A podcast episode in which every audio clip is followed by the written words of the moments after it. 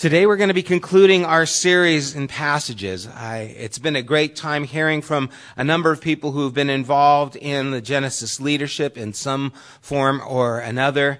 Uh, this morning, Ted is going to be sharing with us. Ted is a part of the leadership of Genesis, and more than that, Ted has been a friend of mine for many years. I've been very, uh, felt a very kindred spirit with Ted. Maybe it's because we have endured three boys and one girl. Um, no offense, guys. Uh, it's just something that has brought us together as we've gone through uh, things as parents together. Uh, but I do consider him a dear friend, someone who has been there for me in the times of need, and I appreciate him so much.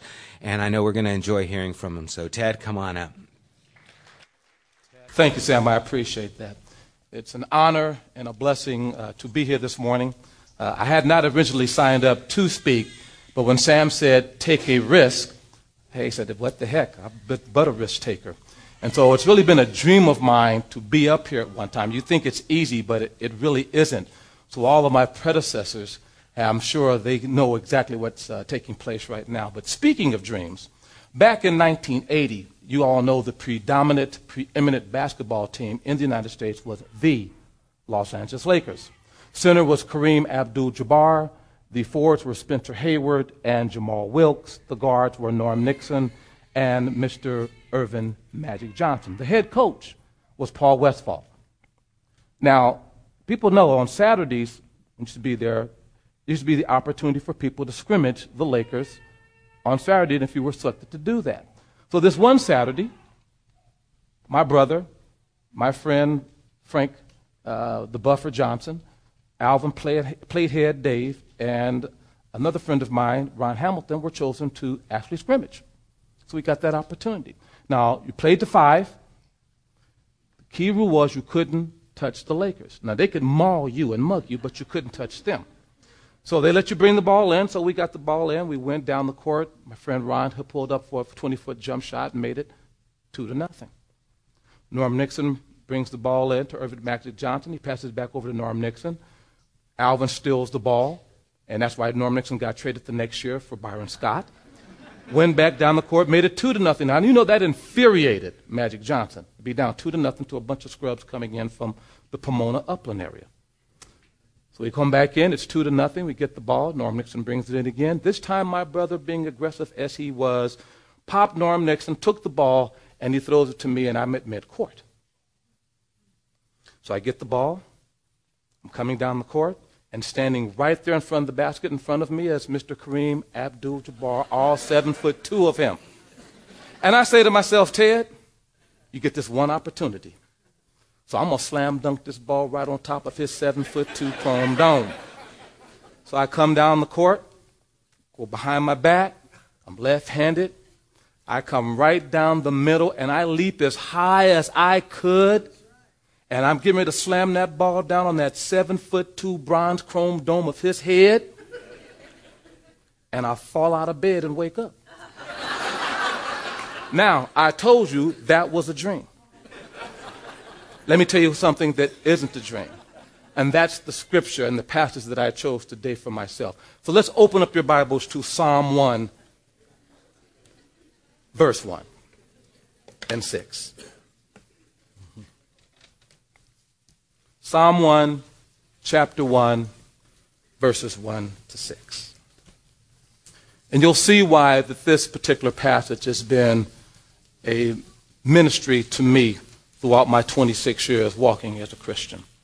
It says, Blessed is the man who walks not in the counsel of the ungodly, nor stands in the path of sinners, nor sits in the seat of the scornful, but his delight is in the law of the Lord and in his law he meditates day and night. He shall be like a tree planted by the rivers of water that brings forth its fruit in its season, whose leaf also shall not wither, and whatever he does shall prosper. The ungodly are not so, but like the chaff which the wind drives away. Therefore the ungodly shall not stand in the judgment, nor sinners in the congregation of the righteous. For the Lord knows the way of the righteous, but the way of the ungodly shall perish. I read this daily. In the time allotted for me uh, this morning, I think you'll see why I read this on a daily level. Because it's been for inspiration, for correction, and guidance for myself, for illumination as a beacon of light that I could be to my family, the people that I work with, the young people that I minister to once a month here at Genesis, and for revelation and communicating the truth. This passage to me is about choices, making wise choices. And many of you know the I'm a, I'm a movie buff, and so I've watched all three of the Indiana Jones movies multiple times. And there's one line in the third one. If you remember, Indy and Sean Connery were after the Holy Grail, and they go into that little cave with the Knight Templar, and the villain comes in and he looks looks for the the little uh, cup, and he chose the opulent, ornate, bejeweled cup for him to drink, and he drinks from it, and what happens? He disintegrates. And what were those immortal words that the Knight Templar said? You choose poorly. And life is about choices. This opening psalm emphasizes our choices. And so think about this as I take my time this morning. Two persons, two paths, two destinies. Again, that's two persons, two paths, and two destinies. And the wise choice, of course, it tells you in verses 1 to 3 is about making a wise choice. Now, that was not me. When I said it was two persons, when people ask me to talk about myself, I said, Do you want to know before Christ or after Christ?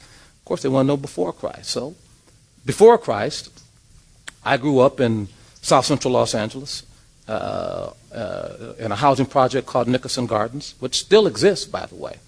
And that was starting in 1950. Went to a school called Grape Street, and then I went from moved from there to 1958, moved to East Los Angeles. And those of you might be familiar with East Los Angeles, and uh, grew up on the East Side.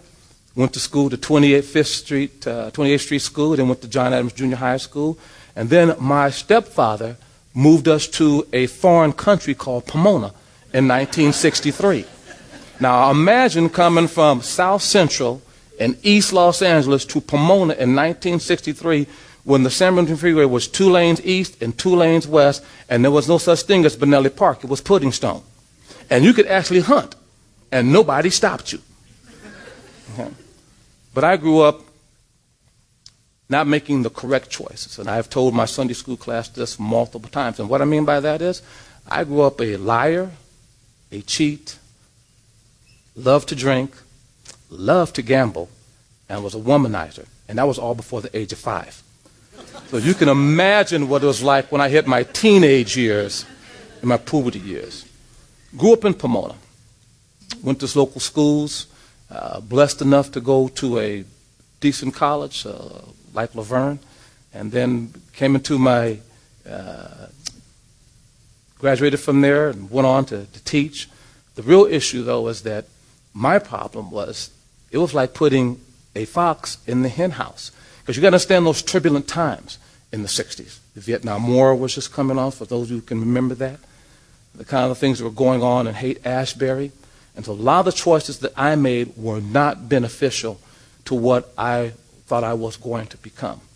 Uh, to the point that I ended up becoming uh, one of the, uh, the professors at a local establishment that my brother Joe brought up during his, his first, uh, when he did his, his talk. And that was called LA County Jail. Because remember, I was a liar and a cheat. Now, of course, I always thought I was making these plans to, from my mind that I could always get away with things, not knowing to whom the Lord loves, He's going to chastise. And so I got several little behind kickings before I got myself together and got it right. And I was at that little facility down there off of Grand Avenue, called the Towers.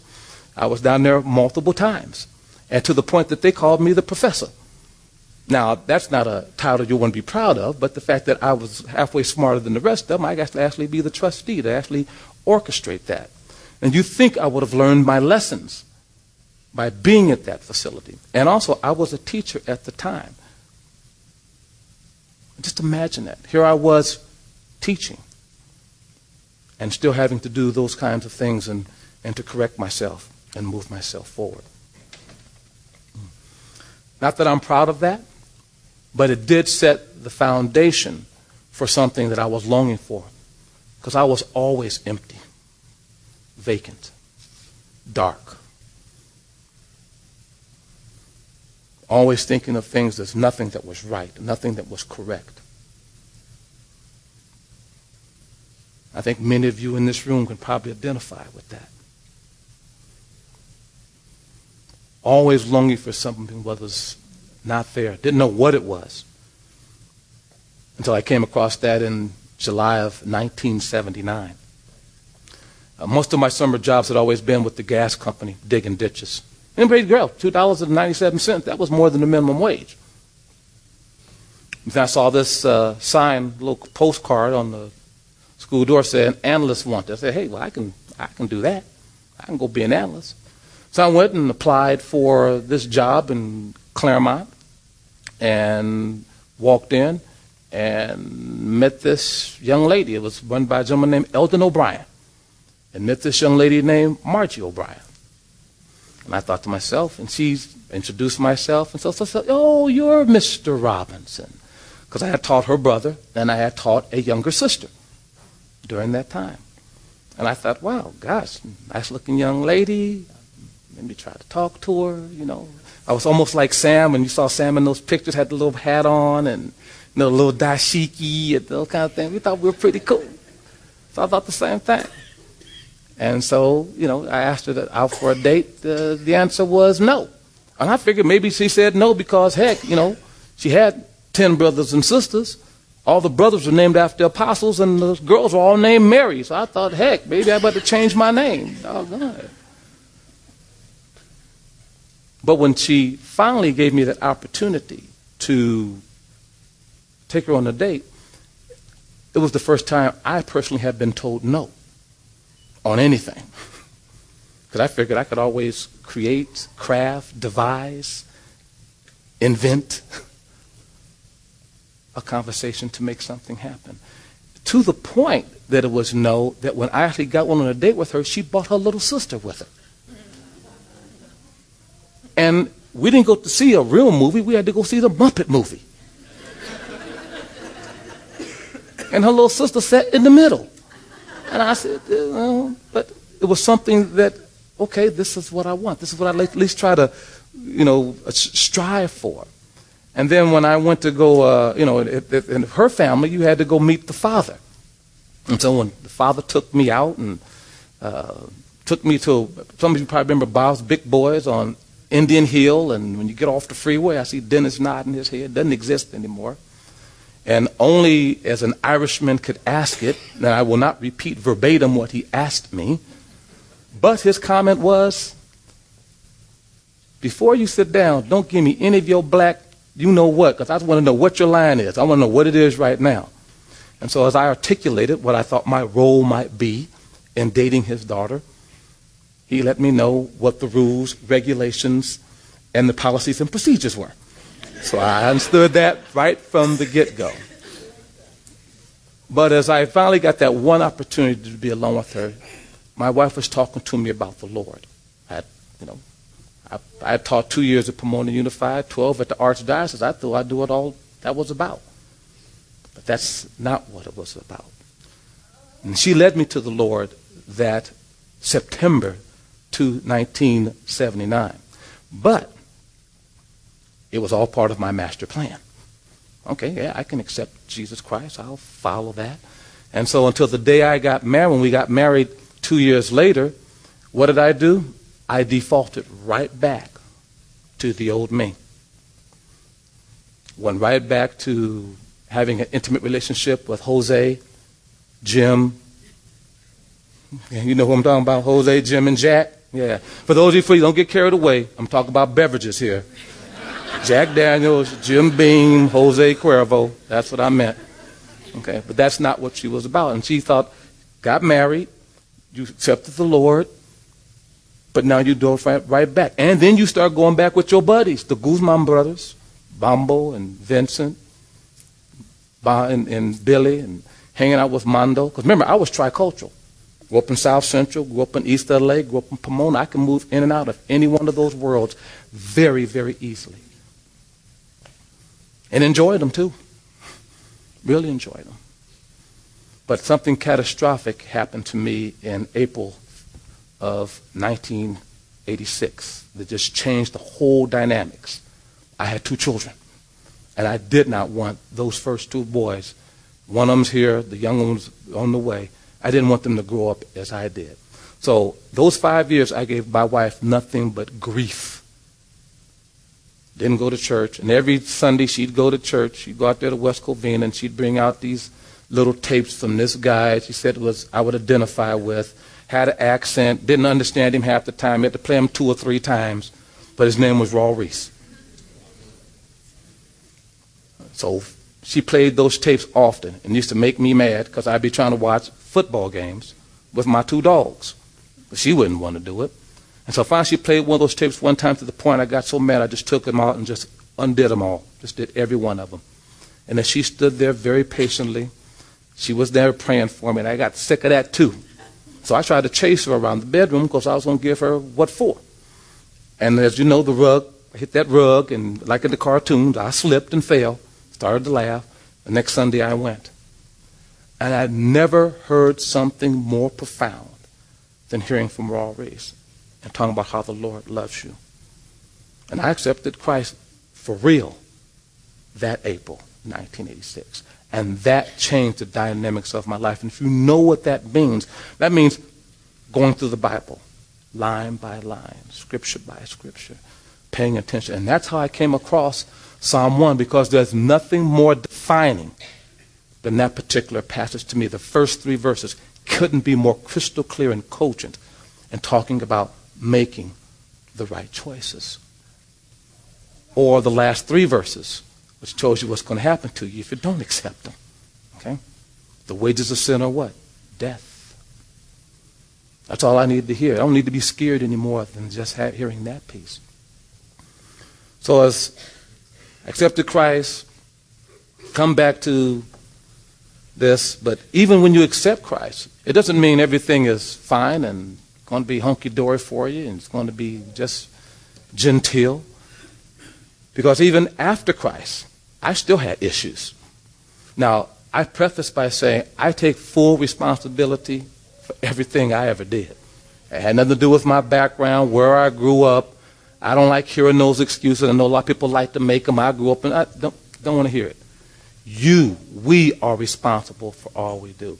In the 19 99, after coming to the Lord and 13 or 14 years of marriage, I hit the default button again, causing a major rift with my wife. Now my boys didn't know because you know they to this day they, they didn't think we haven't had an argument. I thought, yeah, right. But I hit that default button and went right back. But because of that foundation that my wife and I had laid with each other, being in prayer, being in fellowship, being in the Word, we were able to withstand it. And it's almost like, if you guys are familiar with, I'm a student of, of geography and history, the Trans Alaska Pipeline was built in 1975 to 1977. It's 800 miles long, and it's built through an earthquake zone. And the engineers, when they put that together, were deciding how do we lay this large pipe going across 800 miles to earthquake zone. And what they've designed was building that, that thing on Teflon sliders. Because they knew eventually an earthquake was going to hit. So on November the 3rd, 2002, sure enough, a 7.9 earthquake hit that pipe. But because that foundation had been laid, the ground moved 18 feet, but nothing happened to that pipe. Nothing, because the engineers had taken that time in advance to think about it, put it all together, and make sure that when that earthquake did come, those Teflon sliders would work. And that's a lot like our marriages, because please believe me, earthquakes are going to come in our family life. They're going to happen, whether with our spouse or with our children. They're going to happen, brothers and sisters. That's going to happen for us. But if we've laid that foundation early on, and we've been in prayer, and we've been in fellowship, we've been in the Word, we've asked for help, we can withstand those. And yes, I've been able to withstand it. And what I learned to do was treat my wife, because I'm a consultant, as my number one client. I told my boys, when she says something twice, hey, pay attention. that means she wants it, or she wants something to happen. I remember my oldest boy, who's here today, asked me one time, and mom was having a discussion with me. He peeked his head in and said, Dad, it's hard being married, isn't it? I go, no, no son, it, it really isn't. I love your mother, and I've learned how to manage your mother. Okay? And I said, he said, how'd you do that? I said, well, let me tell you how I've learned to do that. Number one, you know, just because she sits back there with that little angelic face, okay? You know, I've been married 30 plus years, and so I've learned to listen for her because I know every two or three times a year, you know, mom to have something to say to somebody.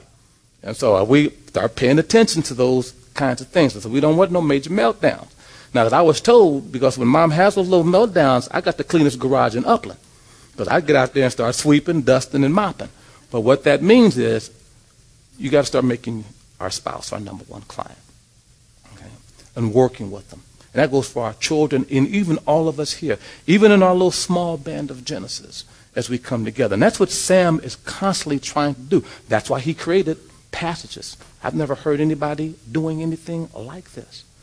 But letting all of us that wanted to stand up here and talk about the passages that mean things to us and that are very close to us and have relevance to each and every one of us. So even, like I said, afterwards, you know, accepting the Lord, uh, there's problems. Because, you know, our adversary, the devil, is what? He's like a roaring lion, seeking whom he can devour. Now, just because you accepted the Lord doesn't mean he's not going to come after us, because he is. And he will find all kinds of weak spots to nail us, and we know what those are. And so we've got to be very paying very close attention to what happens in that particular spot.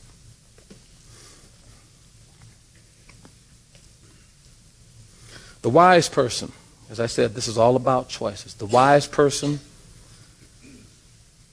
accentuates the positive, makes decisive choices. But sometimes that's difficult because we know what happens when we start thinking. Because the mind is the battlefield. That's where the genesis takes place of whether we're going to make that wise choice or that poor choice. Now, the first three verses, verse the 1 to 3, very easy for us to comprehend. Not being the counsel of the ungodly. Do not stand in the path of sinners. We know who those folks are, nor sit in the seat of the scornful. But verses 4 and 5, the poor choices, those are the tough ones. Do I miss some of the things that I used to do? No. But do I think about them? Yes. A lot of us can attest to that, especially you men. I know I'm not by myself. I couldn't be. There's too many other folks in there with me when I was there. So I know that. But that means being empty. That means like being the chaff, being worthless. Just like the stuff they threw out your wives if they made turkeys, worthless leftovers instead of that transplanted tree that we all want to be, being prosperous. And I don't mean prosperous being for monetary reasons, being useful with your brothers and sisters and your family members and the people within our communities. The things that we have going on here at Genesis, whether it's working with the homeless, going to Haiti, any of all the things that we're doing for the women, for the men, for the children. Remember, I said to you earlier, it's about two paths. Two persons, two paths, two destinies. And so I'd like to close with the following, because I'm all about stories. I, as I said to somebody, I, I present 50, 60, 60 times a year, but this is the first time I've ever done it in this particular setting. And, and Alex kept coming over talking to me, Are you nervous? Are you nervous? Heck yeah, I was nervous. I've never done this, not in this setting. You're just being ornery and mean. But, just to close with this remember, two persons, two paths, two destinies. A young intern, psychiatrist, was making his first round during the day, his first round ever, at a psychiatric treatment place. And he's with the lead doctor, and they come to a patient, and they come to a cell. His door is open, the cell door is open, but he's inside the cell, and all he's doing is the following Linda, Linda, Linda, Linda. And the internist asked the doctor, What is his problem? Oh, he was engaged to this young lady named Linda, and she jilted him and walked away. So he got him, okay. So he goes to the next cell. Door was closed, locked. Guy inside.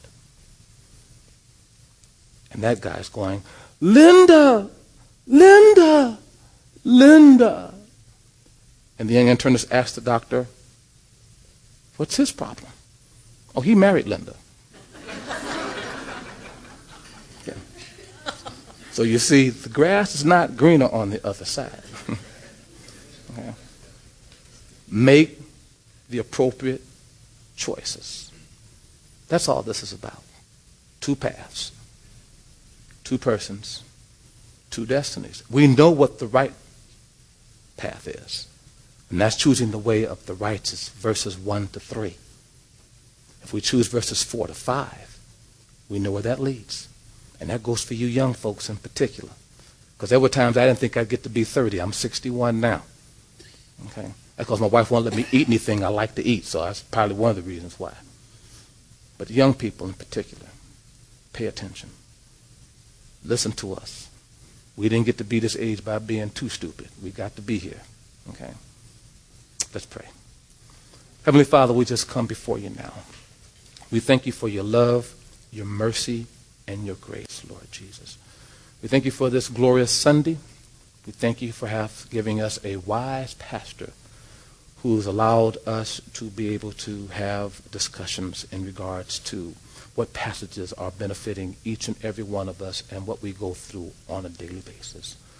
We ask for your blessings now in all that we do and we all said, Amen. Pastor Sam.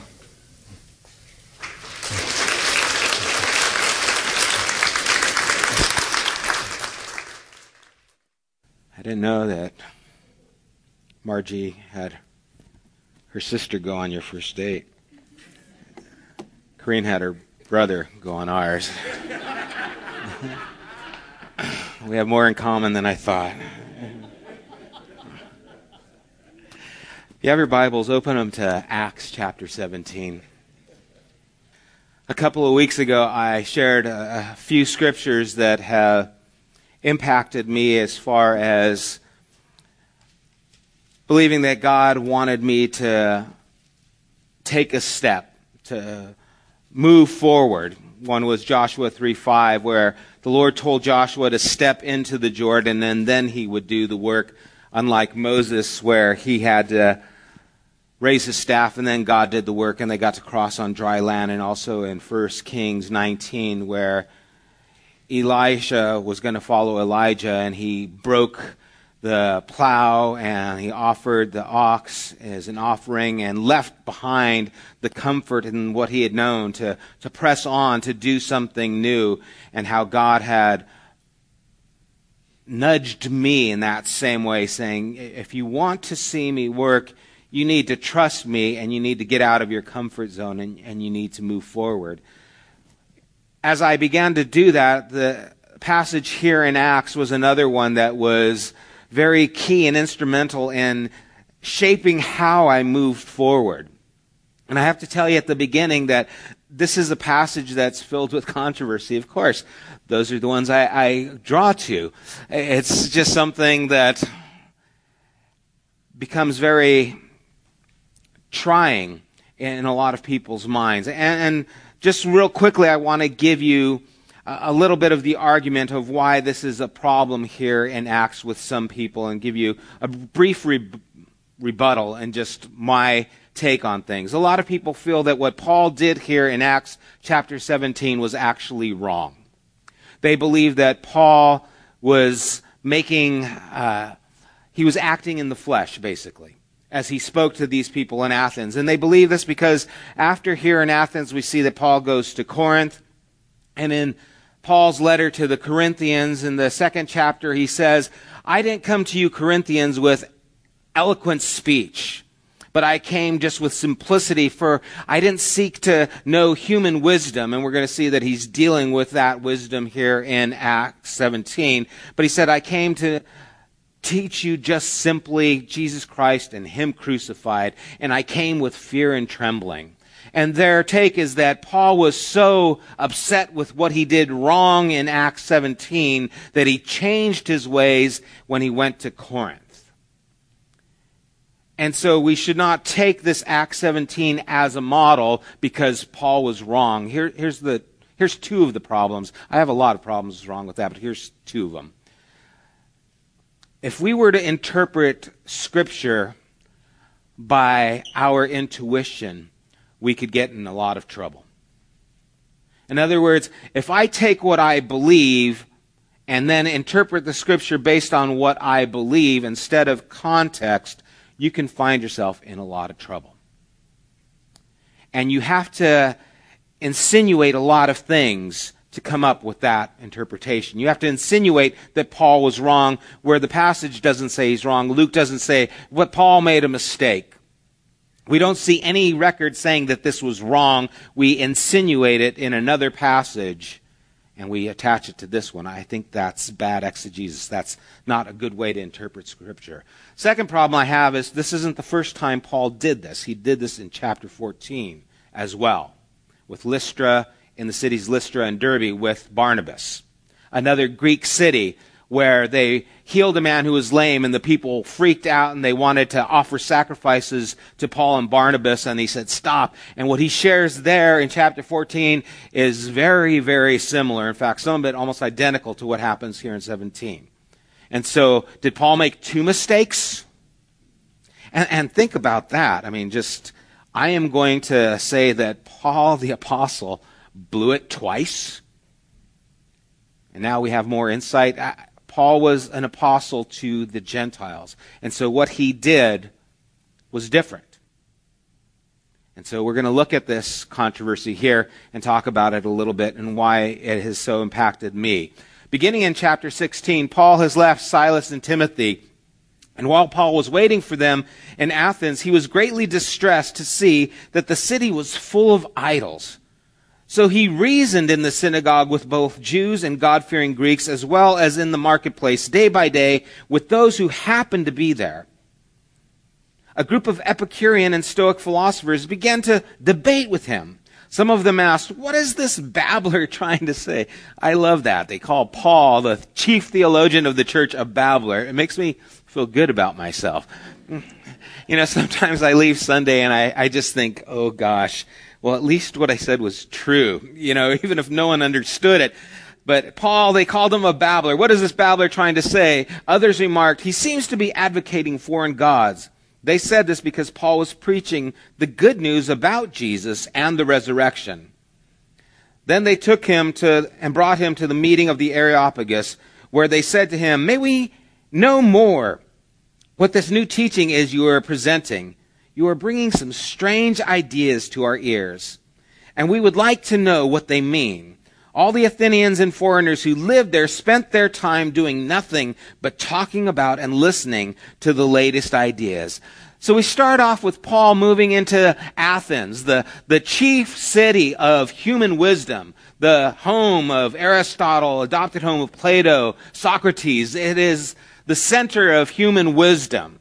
Even to this day, philosophy, we, we think of this as the birthplace. And as Paul goes there, it says that he was distressed. That word distressed, it means that he, something was grating on him. It's the idea of two metals rubbing against each other. The other day, my neighbor was scraping off the siding on, on the house, and I was inside my office and I heard this. It was like that chalkboard with nails thing going and you know, you're just sitting there. I look outside and there he is just scraping it, scraping it. It just grated on him. And, and what happened is it distressed him so much that it prompted him to do something. And you see, one of the things that, that struck me in this passage was when I see people who are worshiping falsely, because we all worship something, When I see people who are given to whatever kind of idolatry it might be, whatever you might fill this blank in with, am I distressed? Do I care? And I find my, I found myself being a person who was full time in ministry. And I would see those who are lost and, and worshiping what they don't know and given to some form of idolatry. And I would think to myself, oh, that's a shame. But I wasn't so distressed that it moved me. I thought that's a shame, but I did nothing about it. I went back into my office and I did the things that I did. And I was a part of, quote, the work of God, but I wasn't a part of these people's lives. It didn't distress me so much that it moved me. But it says here that it distressed Paul, so he went to what he was used to doing, going into the synagogues. And there he spoke to the Jews and the God-fearing Greeks, those who knew, those who knew the Hebrew scriptures. And he began to debate with them. And the word debate there is dialegomai. It's the idea of dialogue. He started discussing with them. And then later on, it says that not only did he debate them, but it says that he was also reasoning with them. And so here he's reasoning, he's interacting with both these Jews, Greeks, and then out in the marketplace day by day, talking to the people of Athens and anyone who happened to come by the way. And so Paul didn't just stay in the synagogue. He then moved out and had this kind of debate, had this dialogue, had this discussion with people, talking about Jesus and the resurrection. So we know that Jesus was a part of this conversation. He wasn't just talking philosophy. And then they invite him to speak more. And this is where I believe Paul's world just gets turned inside out. This is where Paul is finding himself in a foreign territory, speaking to people who do not know the story of a Messiah, who do not even know what a Messiah is. And you see, when we, we talk about Jesus Christ, Christ means Messiah, we just assume that everyone knows Jesus is the Messiah. They didn't even know what a Messiah was. And he's going to go and speak to them. And so he does get put in front of them. In verse 22, Paul stood up in the meeting of the Areopagus and said, and now what Paul's going to say here, again, people today, even theologians, think that what Paul is speaking here is heresy. That ought to make you just want to throw that out there so you'd be interested. Paul stood up in the meeting of the Areopagus and said, People of Athens, I see that in every way you are very religious. For as I walked around and looked carefully at your objects of worship, I even found an altar with this inscription, to an unknown God, so that, so you are ignorant of the very thing you worship, and this is what I am going to proclaim to you. These words still give me chills as I read it. Paul, first of all, comes up to them and he pays them a compliment. We know that they were given to idolatry, but he doesn't come up to them and say, you guys, you're a bunch of idolaters. He says, you guys are very religious. He pays them a compliment. It would be the equivalent today of telling someone, you know, you're very spiritual. Oh, thank you. Yes, I am spiritual. He says, You're very religious. In fact, I saw this idol with this inscription to the unknown God. And so, what you're ignorant of, what you don't know, I want to make that known to you. Talk about setting the plate. Talk about laying a foundation. Talk about appealing to them.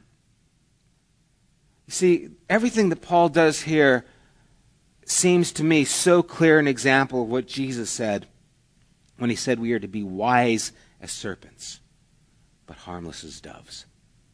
And so Paul starts off and he lays the table for them, saying that they're very religious. And he wants to talk to them about this God that they don't know. In verse 24, he says, The God who made the world and everything in it is the Lord of heaven and earth and does not live in temple built with human hands. And he is not served by human hands as if he needed anything. Rather, he himself gives everyone life and breath and everything else. From one man he made all the nations, that they should inhabit the whole earth. And he marked out their appointed times in history and the boundaries of their lands. God did this so that they would seek him and perhaps reach out for him and find him, though he is not far from any one of us. For in him we live and move and have our being, as some of your own poets have said. We are his offspring.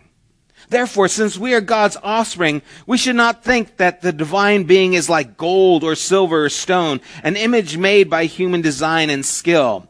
In the past, God overlooked such ignorance, but now commands all people everywhere to repent. For he has set a day when he will judge the world with justice by the man he has appointed. He has given proof of this to everyone by raising him from the dead. When they heard about the resurrection of the dead, some of them sneered, but others said, We want to hear you again on this subject. At that, Paul left the council. Some of the people became followers of Paul. You ever read the scriptures and, and you, you hear what you think it's supposed to say, but you don't really hear what it says? This is one of those passages. Became followers of who? Jesus? Who does it say they became followers of? Paul, thank you. Someone's there paying attention. Someone's awake. Is it getting warm in here? We've fallen asleep. It says they became followers of Paul and believed, believed in Jesus. But they became followers of Paul and believed in Jesus. Among them was Dionysius, a member of the Areopagus, also a woman named Damaris, and a number of others. The reason people have a hard time with this passage is because when Paul gets up to speak, he doesn't begin with the Hebrew scriptures. He begins with their scriptures, their writings.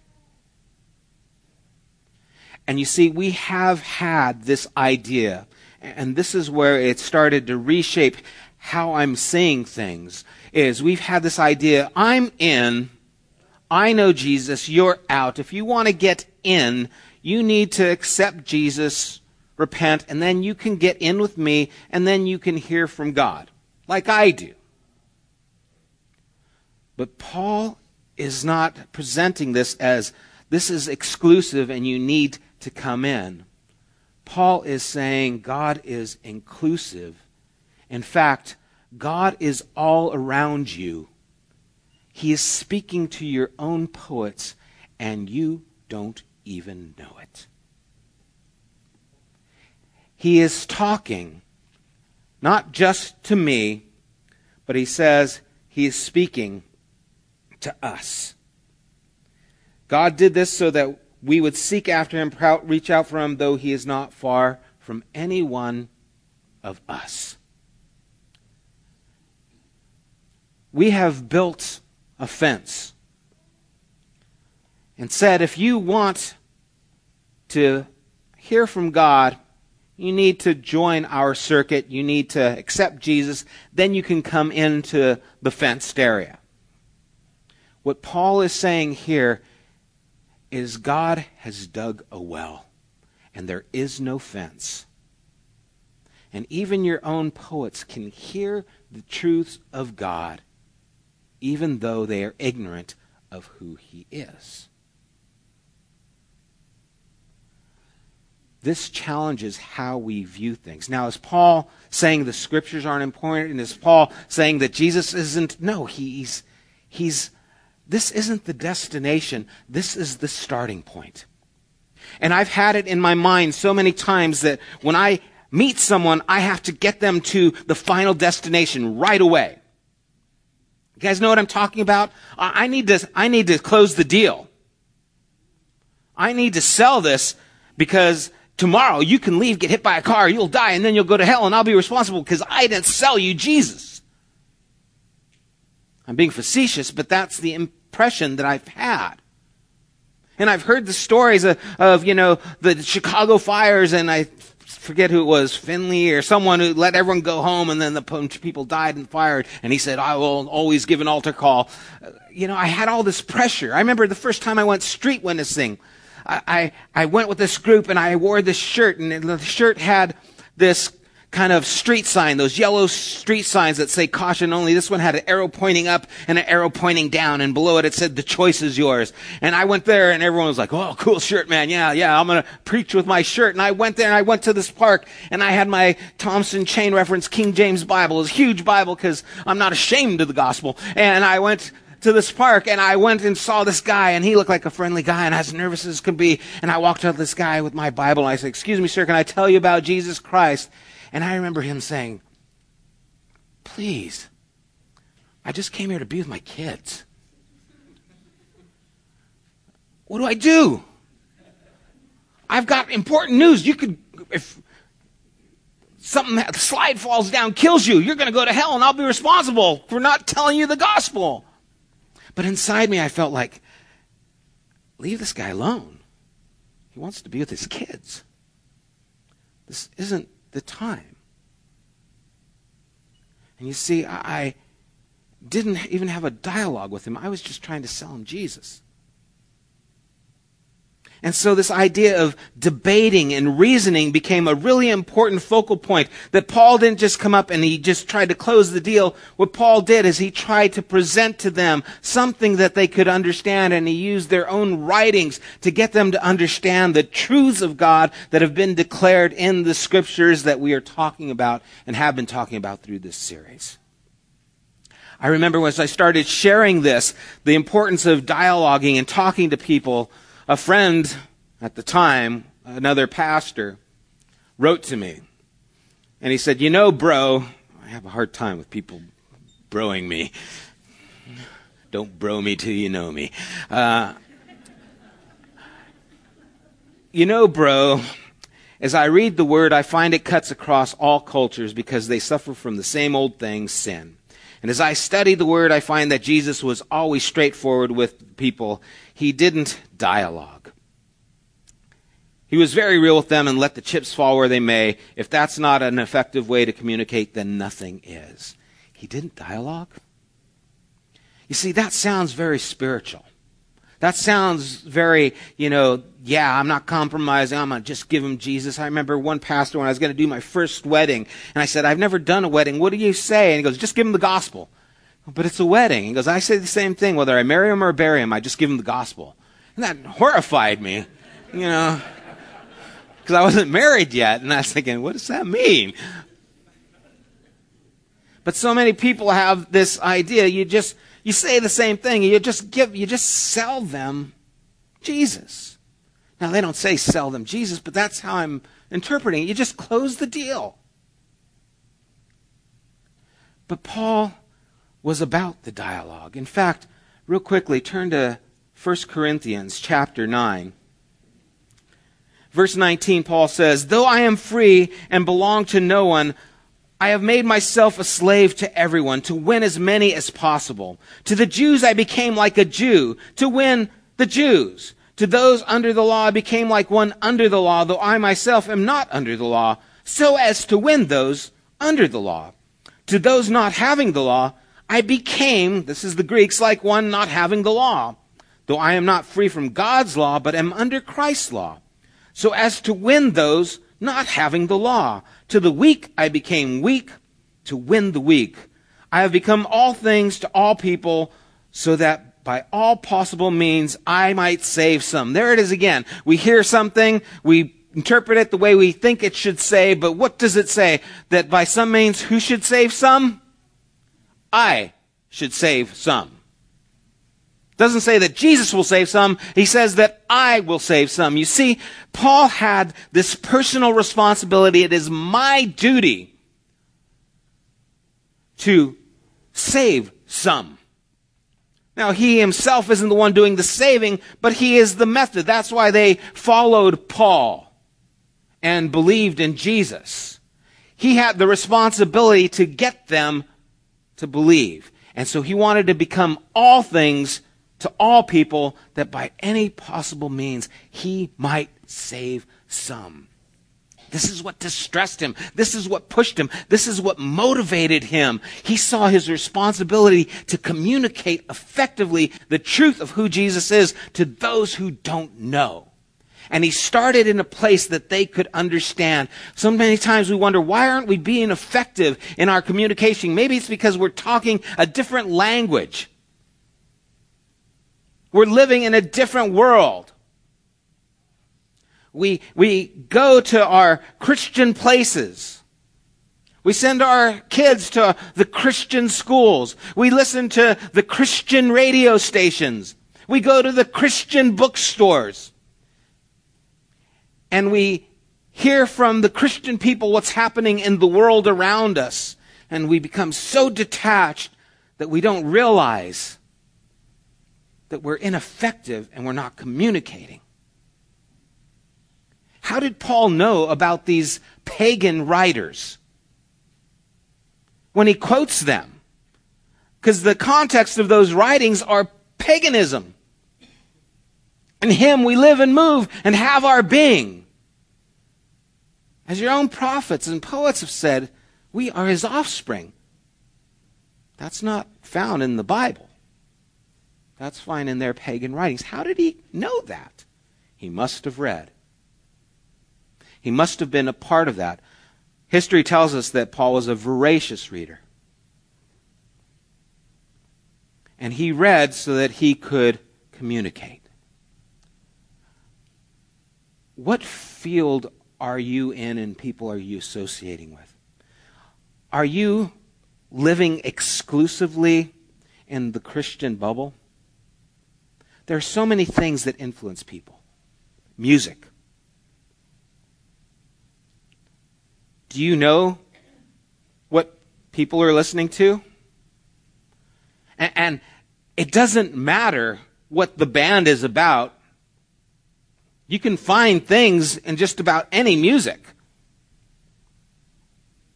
From country to Nine Inch Nails that has some thing that you could probably take and use. Now, I'm not telling you guys to go listen to Nine Inch Nails. That would be a scary thing for a lot of you.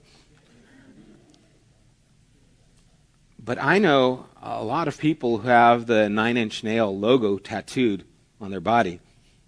Have you tattooed any NIN? Yeah. They're popular. I remember Trent, the leader, wrote in the song Hurt, if, let me see, I wrote it down because I knew I'd forget. He said, I think I wrote it down. Oh, I didn't. If I could start again a million miles away, I would save myself. I would find a way. And he's talking about his addiction to drugs. That's a good thing. Metallica, Linkin Park, Frank Sinatra. I don't know, you know, whatever you listen to. If people are into music, do you know the music they're into and do you know what it says? Literature. Things that people are reading, the books that are out. And what's in the books. I'm reading a book now called The Book Thief. It's not a quote Christian book, but powerful book. And it's a popular book. Do you know what people are reading? Movies. Ted quoted the movies. People are going to the show. Do you know what movies they're going to? Do you know what messages are there? Is there anything that you can use in that that can connect them to the truth of who God is? I, went to a leadership conference one time at the church, and the lead pastor said to everyone, Do not use movies as illustrations. Just use the Bible. You don't need to use movies. You have enough illustrations in the Bible. That sounds very good, but that's not what Paul did. Because Paul was stressed. He was distressed. He had to reach these people some way, somehow. He was motivated that he cared enough to know where they were at. And you see, if you want to reach the, the Matthews, and if you want to reach the Andrews, and those who were part of the synagogue, or those God-fearing Greeks, those who know the Hebrew scriptures, if you want to reach them, that's fine. You can stay in your little sect. You can understand and stay in those things. But if you're going to reach a Dionysius who's named after a pagan god of drunkenness. If you're going to reach him, you're going to have to go outside of your comfort zone and you're going to have to know what he is about. You're going to have to step out of that little bubble. Or Damaris, who is probably named after a pagan god and is a temple prostitute. And if you're going to reach them, you have to be willing to know where people are at. And God is already there. And you see, that's the thing that struck me about this passage is Paul is including them already in the work of God. Which is what Acts tells us that the Holy Spirit's job is to convict the world of sin. He's already doing it. He's already setting the stage. So when you come up to someone, God's already been there. He's already ministering to them. Do you know where they're at? Do you know what they're believing? Paul was in the marketplace day by day. He was going around and checking out the uh, things of idolatry. He probably from there went into some of their writings, started reading, finding out what they believed, and then he's there in the Areopagus and he has a discussion and he's able to bring who Jesus is into their own language, their own understanding. And from there, yeah, some sneered, but some believed. And the ones who believed are the ones Paul was trying to reach, the ones who distressed him. Are we distressed? Are we caring enough to see and understand where people are at? Are we expecting them to come to us? You see, this passage so moved me because it changed my idea of what it means to share my faith. It changed how I look at my role and my responsibility in taking the gospel. I have not changed what I believe. The scriptures are God breathed. I'm not saying that this isn't what we need. That's why we're doing this series. But if the scriptures tell us and give us insight and illustrations of how we can do these things, maybe we should take heed to them. The reason this passage is so difficult is because it challenges us to do what is difficult. It challenges us to go outside of our bounds and stretch ourselves in our understanding. It makes us accountable. When Paul says, I become all things that I might save some. Do you see your responsibility as saving some? Or that God does the saving? What did Paul mean? They followed Paul and believed. What does that mean? Can people follow you and believe? There is a responsibility that we have. And only you know your realm of influence. We're out of time. I'm sorry I'm going long. Only you know your sphere of influence of people what you need to involve yourself in. I'm not going to tell you what to music to listen to. I'm not going to tell you what books to read. I'm going to tell you this.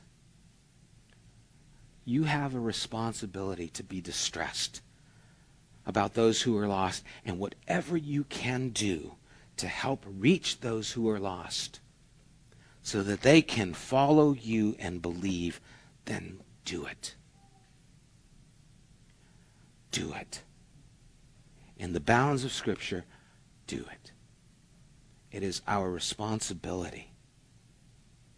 And if you don't know what people are about, if you're just distant, then you need to change. I had to. I was living in a bubble. I didn't go out of the church building. And I was full time in ministry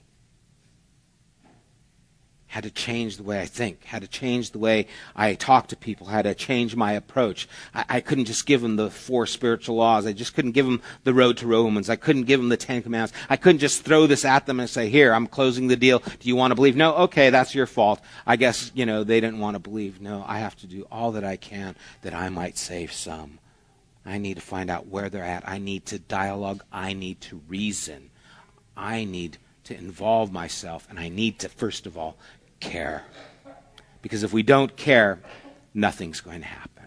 And so this scripture prompted me to really care enough to involve myself with people's lives. I hope it does the same for us. Let's pray. Lord, I just thank you for this series and just the people we've heard from, God, that have been able to share with us how your words in, these scriptures have changed and directed our lives. God, I pray that they would continue to do so.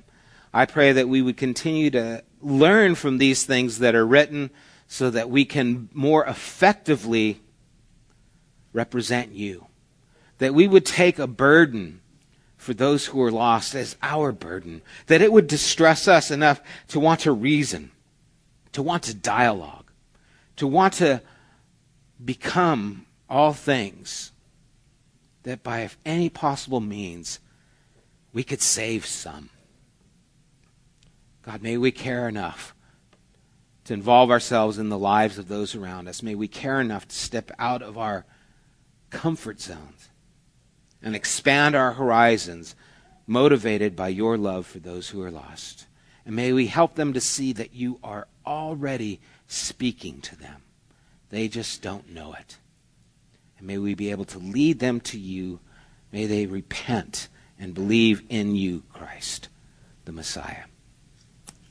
Lord, we pray this in Jesus' name. Amen.